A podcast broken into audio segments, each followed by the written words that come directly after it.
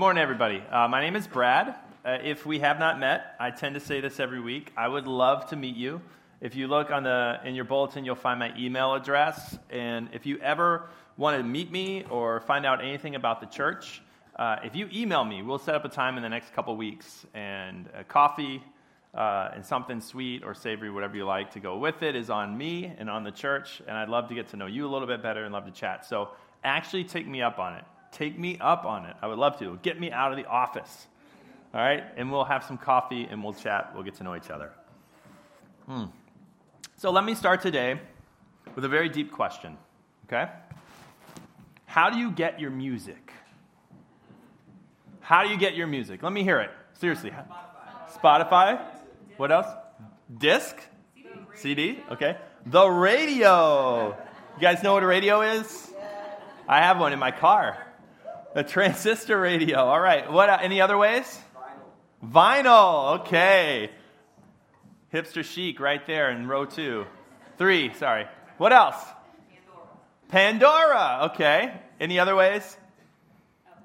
Apple Music. Apple Music. Okay. Concerts, live and in person. All right, good. That's a good list. That's a good list of music.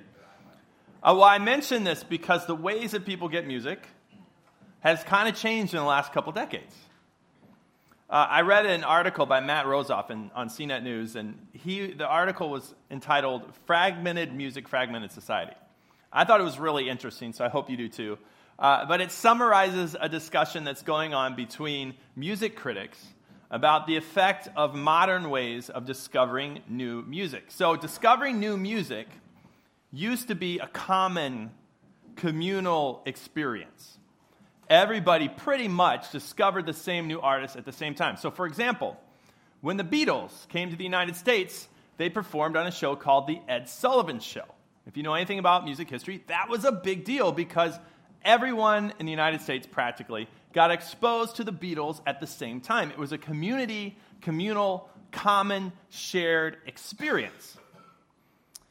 And even up and through the early 80s, people were tending to discover music either through FM radio, someone said radio, or through their friends who all listened to FM radio.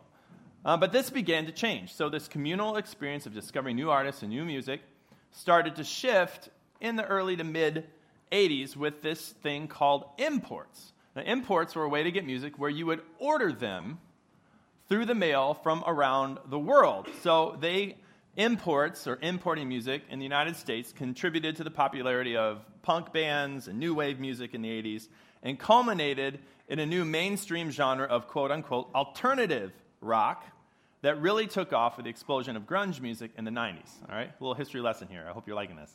Um, but since then, people have continued to discover uh, new music in more and more diverse ways. So, with the explosion then of digital music or MP3s and this thing that many of you may have heard of called Napster, where for a, a brief couple of years, people shared all of their digital music for free online, uh, and it kind of got shut down because they decided it was illegal. But Napster made a big deal. And then just the internet in general, people now discover music in all sorts of different ways. So, Pandora was mentioned as an example. You can hear three or four new bands you've never heard of before in an hour. Spotify, you can put together your own like CD or tape mix and share them with your friends or discover new bands all the time in all sorts of different ways. And the result is that people's musical tastes now are actually, instead of getting wider and wider, they're actually getting narrower and narrower and more distinct. And they're becoming localized because we can choose more specifically and aim our focus towards the genres or the artists that we really, really like. And one author notes that this fragmentation, this sort of no longer being a communal experience as much as an individual specific drive towards types of music that we particularly like, he laments, he says, the explosion of musical genres in the last 20 years, or ways to get your music, has eliminated what he says is A, the common bond that helped contribute to, or perhaps is uh, symptomatic of, a disintegration of shared culture. Now, the implication from this article is that this musical phenomenon is one that you can see across the board in the broader culture of the United States because we have this ability in so many other areas of our lives as well. And he's lamenting, namely, that culture is becoming more and more fragmented, for better or for worse. And that is really the big tension here. Because, and it seems, because it seems like we have to choose. We like finding new things, discovering new things. We like zoning into things that we particularly like. But I think we also, and you can get this in the ways that the authors and critics are talking about music, but we also hunger for a common bond. We want to relate to the people around us. So, do we have to choose? Well, I have good news for you, as I tend to do every week. I have good news for you. Uh, an experience of life where we can reach beyond what is familiar to discover new things and also experience a great common bond in community is exactly the opportunity that Jesus centered community offers us. We can have both. And you're thinking, of course, Brad, you're going to say that. You're preaching a sermon in a church that focuses on Jesus, but it's true. I really think the approach that we see in scriptures and that Jesus models to the nature and culture of the communities that surround him, if we understand those, we understand and we get to see a community that is both outward leaning, but built on this incredibly powerful and encouraging common bond in the person of Jesus. So, what I want us to look at today is how we can have both how we can reach out and even zero in on things that are outside of us, but important that we enjoy, while holding on and even having a deeper experience of community. We can have both, and living in a city, living in Philadelphia, offers us this opportunity uh, because of the way God wants communities that are called by his name to live. Now, does that sound interesting? I hope so. This is really interesting to me. So um, I think what we're going to see is going to be really encouraging. And let's check that out this morning. And let's learn a little bit about that as we continue our six week series here uh, called 40 Days for Philly that we're doing in the season of Lent leading up to celebrating Easter.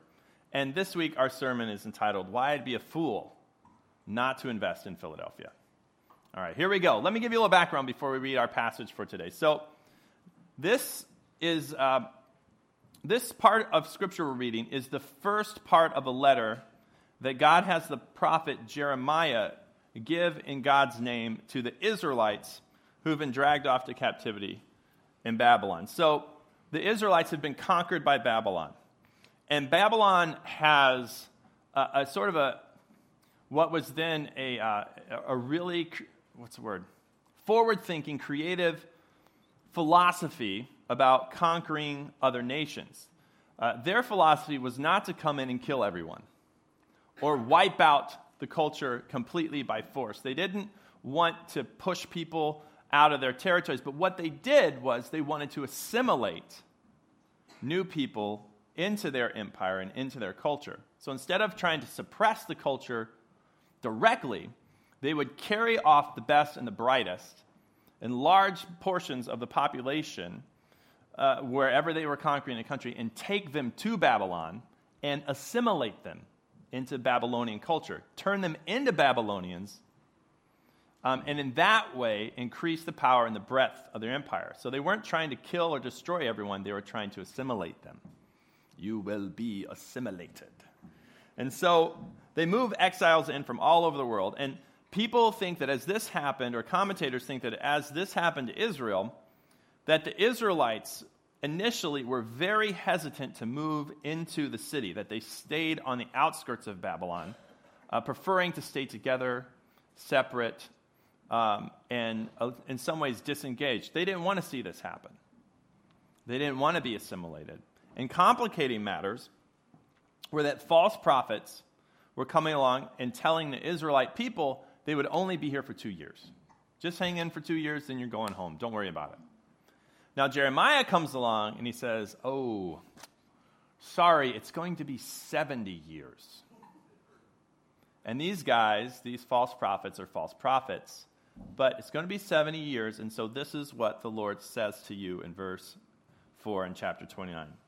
This is what the Lord Almighty, the God of Israel, says to all those I carried into exile from Jerusalem to Babylon Build houses, settle down, plant gardens, eat what they produce, marry and have sons and daughters, find wives for your sons, and give your daughters in marriage, so that they too may have sons and daughters. Increase in number there, do not de- decrease. Also, seek the peace and prosperity of the city to which I've called you into exile. Pray to the Lord for it, because if it prospers, you too will prosper. You know, a few years ago, I read a book. It was kind of trendy and hot at the time. Uh, that I think really seems to illustrate what God is asking the Israelites uh, to do here in, in, this passage. It's a book called Bowling Alone by Robert Putnam. It's a sociological, sort of pop social um, book that was pretty popular eight years ago or so. It, but in that book, Putnam describes this idea that he calls social capital. It's the idea that social networks, our connections to other people, have value or capital. And it consists of all of our social networks and the trust and the give and take that arise from them. Uh, and in his book, and in his study, and in his work, he's come to the conclusion that social capital, when it's high, when people trust other people, when people join organizations, when people volunteer, when they vote, when they socialize with friends, that it's better for those societies, that those societies do better basically across the board. Here's a quote from the book. He says A growing body of research suggests that where trust and social networks flourish, individuals, firms, neighborhoods, and even nations prosper. What's more, social capital has the effect of mitigating or pulling back uh, the what he calls insidious effects of social economic disadvantage. So the disparity be- between the rich and the poor becomes less where levels of social capital and sharing social capital are high. He goes on to say that states, states like Missouri, Alabama, you know, one of the states in the United States, that score high in the social capital index are the same states where children flourish where babies are born healthy, where teenagers tend not to drop out of school, get involved in violent crime, or die prematurely to suicide or homicide. So, where you can measure social capital, where it's the highest, society tends to do better. And with this background, he says there's two types of social capital. And this is important, I think, for where we're getting at and what God is trying uh, to encourage his communities to look like. The first type of social capital is this outreaching social capital. It's called bridging social capital. It's outward looking. Um, it tries to encompass people from different and diverse cultural backgrounds. It can be anything. The Me Too movement uh, reached out across and is reaching out across lots of different social, ethnic backgrounds and pulling people together. Youth service organizations tend to be like this. It, he describes it as the uh, WD 40 of society the grease that helps the wheels turn. That's one type of social capital. The other is bonding or inward looking social capital.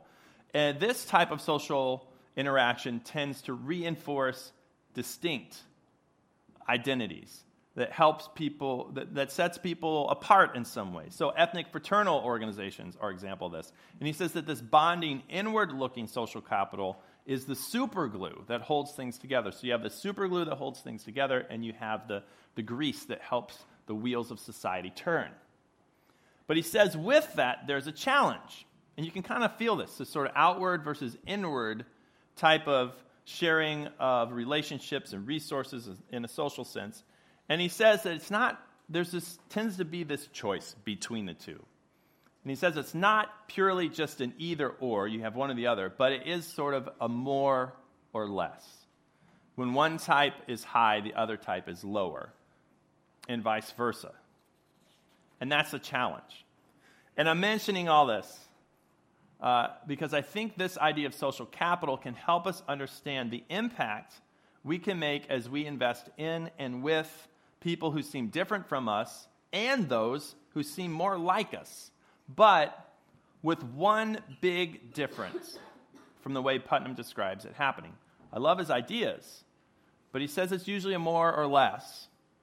But I think when you look in passages of the Bible, and the one we're reading right now is included, that God doesn't want a more or less or an either or. He doesn't want one to go up, the other go down. He wants both at the same time, both and. And what I'm arguing today is that the key to dramatic, city changing community is being both bridge builders and distinct in identity. If we want to make our great city even better, we need to be a both and community.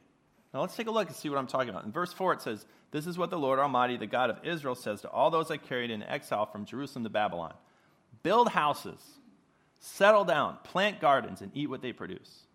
I think the idea here is move into the city, settle down, build houses, grow foods, get involved in the economy, be permanent, don't stay on the fringes.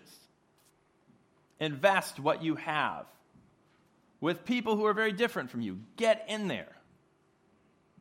Don't be standoffish or isolated. Become a part of what is good and happening in the city.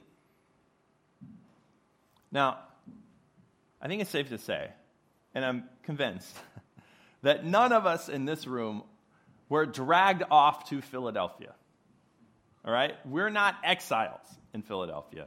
We have all either been born here and on some level chosen to stay, or we've moved here on purpose. So we're in a little bit different situation. We're not here against our will or just because, you know, we're, not, right? May feel like it sometimes if you're a kid and you want to live your own life. I don't know. But we're not here kicking and screaming. We aren't being held against our will. But at the same time, it is so tempting to isolate ourselves from other people, particularly if they seem different. And we may not do it geographically, but if we're honest with ourselves, we find ways to do it. You know, there are lots of ways to isolate ourselves socially. Let me just do a little experiment here. So, uh, tomorrow you're going to get this question a lot. You're going to ask it a lot. Uh, the question is, what'd you do this weekend? Or, or not, not what'd you do. It would be, how was your weekend? People ask you. What, it, what do you think will be the most common response you get? How was your weekend? Let me hear it. Good. Good. Fine. What else? Okay. Too short. Okay. What I found, tell me if you get if you track with this too. I noticed some of you did say good and fine. But what I found is that people don't say that anymore. That that used to be the way people describe their weekend. Now when you well, too short, they might throw that in there. Now when you ask people, how was your weekend? They tend to say, busy. Not good, not fine, sometimes exhausting, right? Busy. How are you? I think our most common answer today is busy. Stressed. It used to be fine, good. That was the non answer. Now the non answer is busy. Everybody's busy. We're so busy. I think that there's a whole sermon series tied up in this. I think I should come back to this and do three or four weeks. We're so busy all the time. And the thought of adding another thing or relationship or investing in keeping relationships going, who has time for that? So, actually, I think instead of trying to carve out time to invest in other people or other things, we try and carve out time just to hole up and uh, I'm just going to have a Netflix evening or something, whatever it might be. or we dive into a second thing I think we can use to isolate so easily, and that's technology. Put in your headphones, check that app, play that game, zone into your vo- phone, and zone everyone else out. Now, a few weeks ago, I mentioned that we do this so much that people are starting to notice that as a species here in the United States, we are becoming more and more socially awkward. We're losing the ability to make friends. And they're starting to study this. And the thought is now, without an app, particularly younger people don't know what to do to meet people and start friendships. And so, apps for friendship are starting to pop up that mirror dating apps. Like, go find friends is one. If you need it, there you go. I'm not getting a cut, I promise. and they're being launched to help people with online friending. We're becoming awkward. Not me, of course. Uh, why are you laughing? But it seems to me that God is calling us. And again, I think there's more to say here, but I'm just touching on it because I think even just touching on it, it relates. I think you can, you can feel this happening. But it feels, and it seems to me that God is calling us to invest our social capital in the people and organizations around us as opposed to our phones. And He wants our social networks to be diverse and real and active. And I'm not anti phone, by the way. But isolation won't do, not in this model, not in what God is suggesting here. So, what's the cure? I think there's probably a lot of little things that are helpful. But I think in West Philly we have some, uh, some nice little advantages. One of them is called the porch. And maybe not today. It's a little rainy. I guess on your porch you do have like a roof over you. Um, but one of the great advantages I have on my block is if I walk down the street and it's not raining and keep my head up, particularly if it's warm, there's like five or six people I can walk by and chat with. And I can take 10 minutes if I want, or I can just say hello and keep going. Sometimes I need to just say hello and keep going. Um, but if I put away my phone, uh, if I take my headphones out, if I pick my head up, I always look at my feet when I walk. There's a lot of opportunities to connect. How about this? Join something. Join something.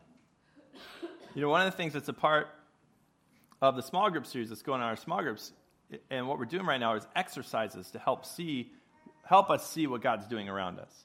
And the next step obviously is to choose one of those things. One of the good things you see happening around you in your neighborhood or in Philadelphia and to get involved and to invest what you have. Uh, to be a part of the good things that are happening, to take your social capital and get it outside of you and active in the world around you. So I want you to try something this week just to sort of get the ball rolling. It's a little exercise. It's actually it's not that hard. This is an easy one, but it might open your eyes to some things. That's what I'm hoping for. This week, hopefully it won't be raining too much. Take every opportunity to avoid driving in favor of walking and taking SEPTA. That's step one. Now, maybe you work out in the suburbs and there's no train that goes right there. I don't know. I'm not you know, so you can find other ways to make this work. But if you have the opportunity, walk or take SEPTA. And as you do, take the headphones out of your ears, put your phone in your pocket, and simply pay attention to what's going on around you. I know a lot of us, our strategy is actually to use our technology as a defense mechanism to keep people away from us. I get it. I know there are times where, you know, you might even put your headphones in and you're not even listening to anything right? You just don't want to be bothered on the green line by someone or something. Just for a week, don't do that. You can go back to it after a week. You may not want to, but you can, all right? For this week, take the headphones out, put your phone in your pocket, and just pay attention to what's going on around you. Notice what people are doing and how they're feeling. Notice the neighborhoods that you pass through. Are they doing well? Are they struggling? And then in the middle of all this, ask God to speak to you.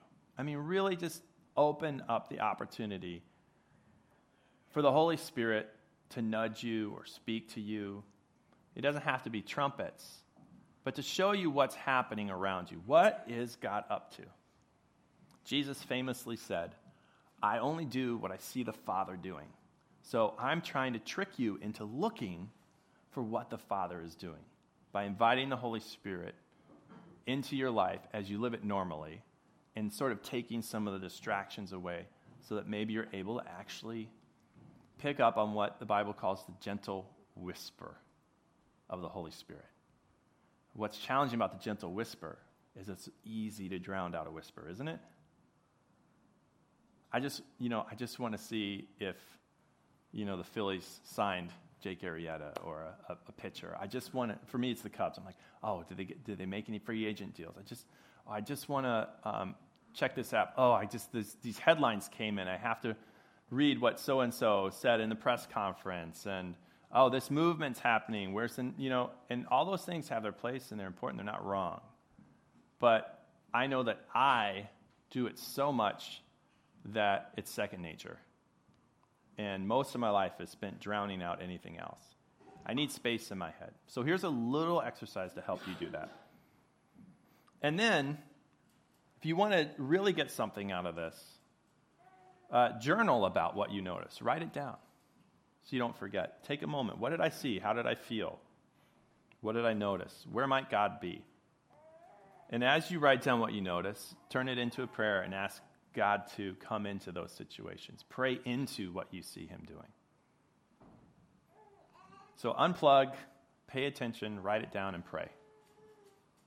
See what happens. You know, one thing we're doing too, I'll just plug this right now, is David Brodsky is our pastoral intern, and he's collecting stories. A big part of this 40 day series is telling your story, sharing your story, encouraging other people with your story. So he's going to be filming on an iPad here after the service.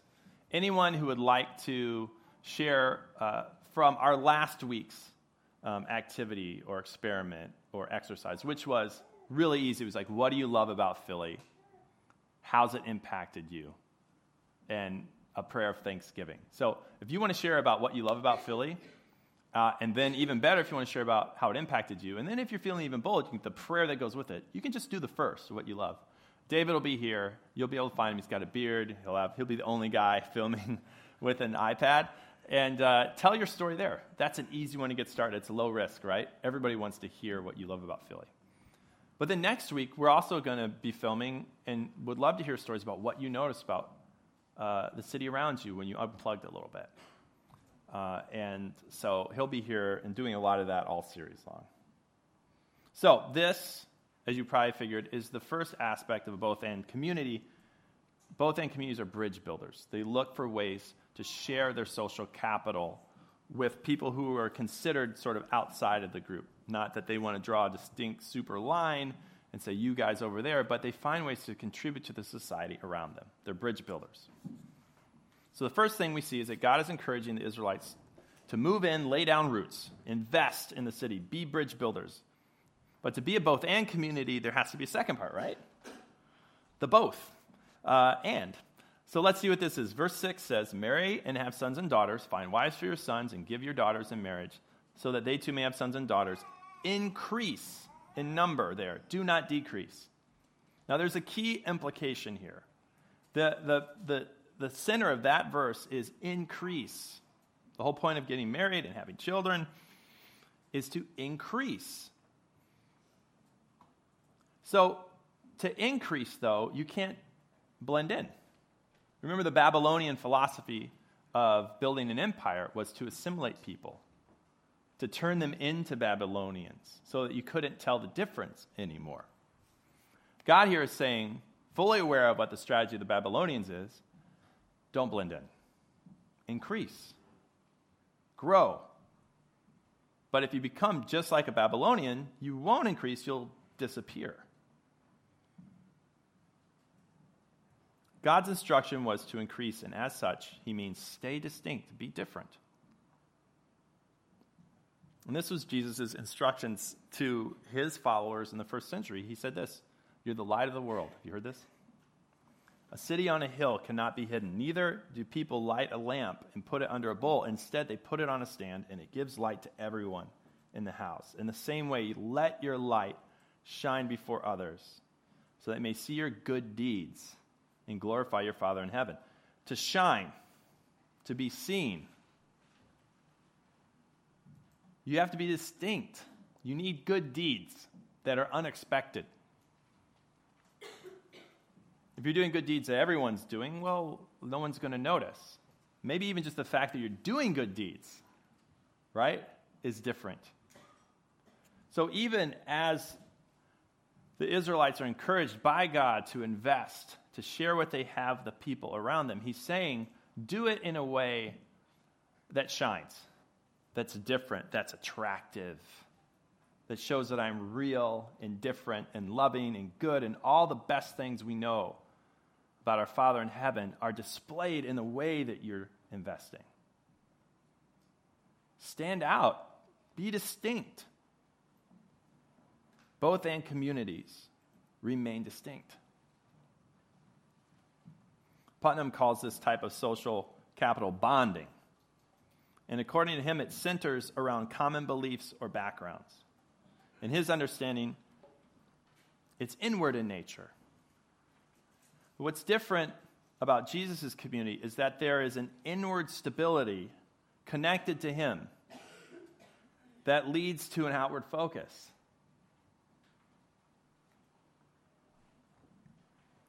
Jesus wants his followers to be different so that they will shine a light to the world around them. And the way they're different is the good deeds. So as we draw closer to Jesus, it's not so we can huddle up and hold on together with all of whatever is happening around us. And there's a lot of whatever happening around us. The, the coming together is to go outward. I don't think I'm saying anything you haven't heard before. We know this, right? It's just, it makes sense. But somehow it can get lost. We can lose one or the other, but we're meant to be a both and, not a less, more or less, or either or. And I think this is how Jesus offers a way to maximize the things that Putnam is talking about when he talks about social capital. Both bridging and bonding to change the world for the better. And we can see God's plan for bridge building, yet distinct communities, even as we continue to read this passage. So in verse 7, it says, Also, seek the peace and prosperity of the city to which I've carried you into exile. Pray to it Pray to the Lord for it, because if it prospers, you too will prosper. Here we see a both and community. It's, it's one that is actively seeking the best for their city. They're bridge building, they're investing, they're seeking the peace and the prosperity of the city, right? In part by doing something distinct to them, which is praying for the city, which is a very Israelite way to live. That's a distinctive behavior to their community. And the result is peace. Seek the peace. Now, peace here is this really cool Hebrew word shalom. Maybe you've heard this before. But it, it means peace, but the peace here is not just the lack of war, it's much more far and broader in its implications. It's an all encompassing term that no word in English can quite get to. It entails justice, it entails prosperity, it entails well being. And the closest expression that I found in the English language to it is flourishing. By being both outward and distinct communities, or being an outward and distinct community, the Israelites are bringing shalom to the city. They're flourishing it. Uh, Brett Reeder, uh, is a guy who sort of summarized Putnam's argument in a way that I thought was really helpful when he's talking about social capital. And this is what he writes First, it makes collective problems easier to resolve, and there's less opposition between parties. The results this results in improved social environments such as safer and more productive neighborhoods. Second, it makes businesses, business transactions easier since when people trust each other, there's less of a need to spend time and money enforcing contracts. As a result, economic prosperity increases generally. Third, social capital widens our awareness of our mutual connectivity, how we're all connected to each other. This can improve the quality of our civic and democratic institutions. Fourth, it helps to increase and speed up the flow of information, which in turn improves education and economic production. Finally, it improves our health and happiness through both psychological and biological processes which require human contact. Now, I know that's kind of a heady way to talk about this. Basically, what he's saying is more peace, safer neighborhoods, better economy, relational connectedness, health, happiness, shalom. He's talking about shalom here in a very academic way, but he's talking about shalom peace, justice, flourishing. When individuals and communities live in a both and sort of way, connected to Jesus, shalom breaks out. And this is why this sermon, or the title of it, is called Why I'd Be a Fool Not to Invest in Philadelphia. Because if you notice at the end of verse 7, it says, Seek the peace and prosperity of the city which I've called you. Pray for it because if it prospers, you too will prosper. Why would I be a fool not to invest in the city? Because if the city does well, so will I. Our well being is linked to the well being of Philadelphia. If the city is losing jobs, it's more likely that we'll lose our jobs. Or a close relative or a friend will lose hers. If the city's economy is on the rise, so is your retirement and business opportunities. If crime is on the rise, we're more likely to be affected by crime in our lives. But if crime is going down, everyone's quality of life goes up. People being born this year and for the next 30 years are the people are going to comprise the workforce that is going to lead this country and take care of me in my old age. I know you, some of you think, Brad, you're 43, you're already old. I'm talking about real old age, okay? If they don't have adults to invest in them, in role models, if they don't have a good education or opportunities to excel, how am I going to be taken care of? But if they have great education, opportunities, if they're healthy people, I'll be well taken care of. If this city prospers, I'll prosper. The culture that comes out of cities is going to affect everyone in the whole country. We talked about that last week. If we can bless the culture of Philly, we can bless the whole country. So even, even if you're here just for two years for school, realize that all the people around you, the youth, the businesses, the culture, are the people and things that are going to shape your world for the rest of your life. Invest. Invest while you can, because if the city prospers, so will you. To make our great city even better, we need to be a bridge building community that stands out because of our connection to Jesus. And as we are, our hope and our expectation is that shalom, the shalom of God will break out, will begin to spread and grow, and our great city will become even better. We'd be fools, fools, not to invest in this. Let's pray. God, we thank you for the great blessing it is for each one of us to live in the city, be connected here. Father, may we see that and realize that even more during this time of our lives. Even if we lived here our whole lives, see it in a new way. But as we do, I pray it would encourage something in our hearts to get outside of ourselves in new ways, to invest in what this city is to see it grow and prosper. Because if it does, we all do. In Jesus' name, amen. Uh, if you're on the worship team, if you go ahead and make your way forward, that'd be awesome. I want to take this time before we move into a time of taking communion together uh, to invite representatives from our prayer team to come forward. So we have a team prays before the service. They ask God for impressions that will be encouraging to the whole community, but particularly even to individuals. And sometimes they're right on point with where, uh, where you might be in your life. So, Emily,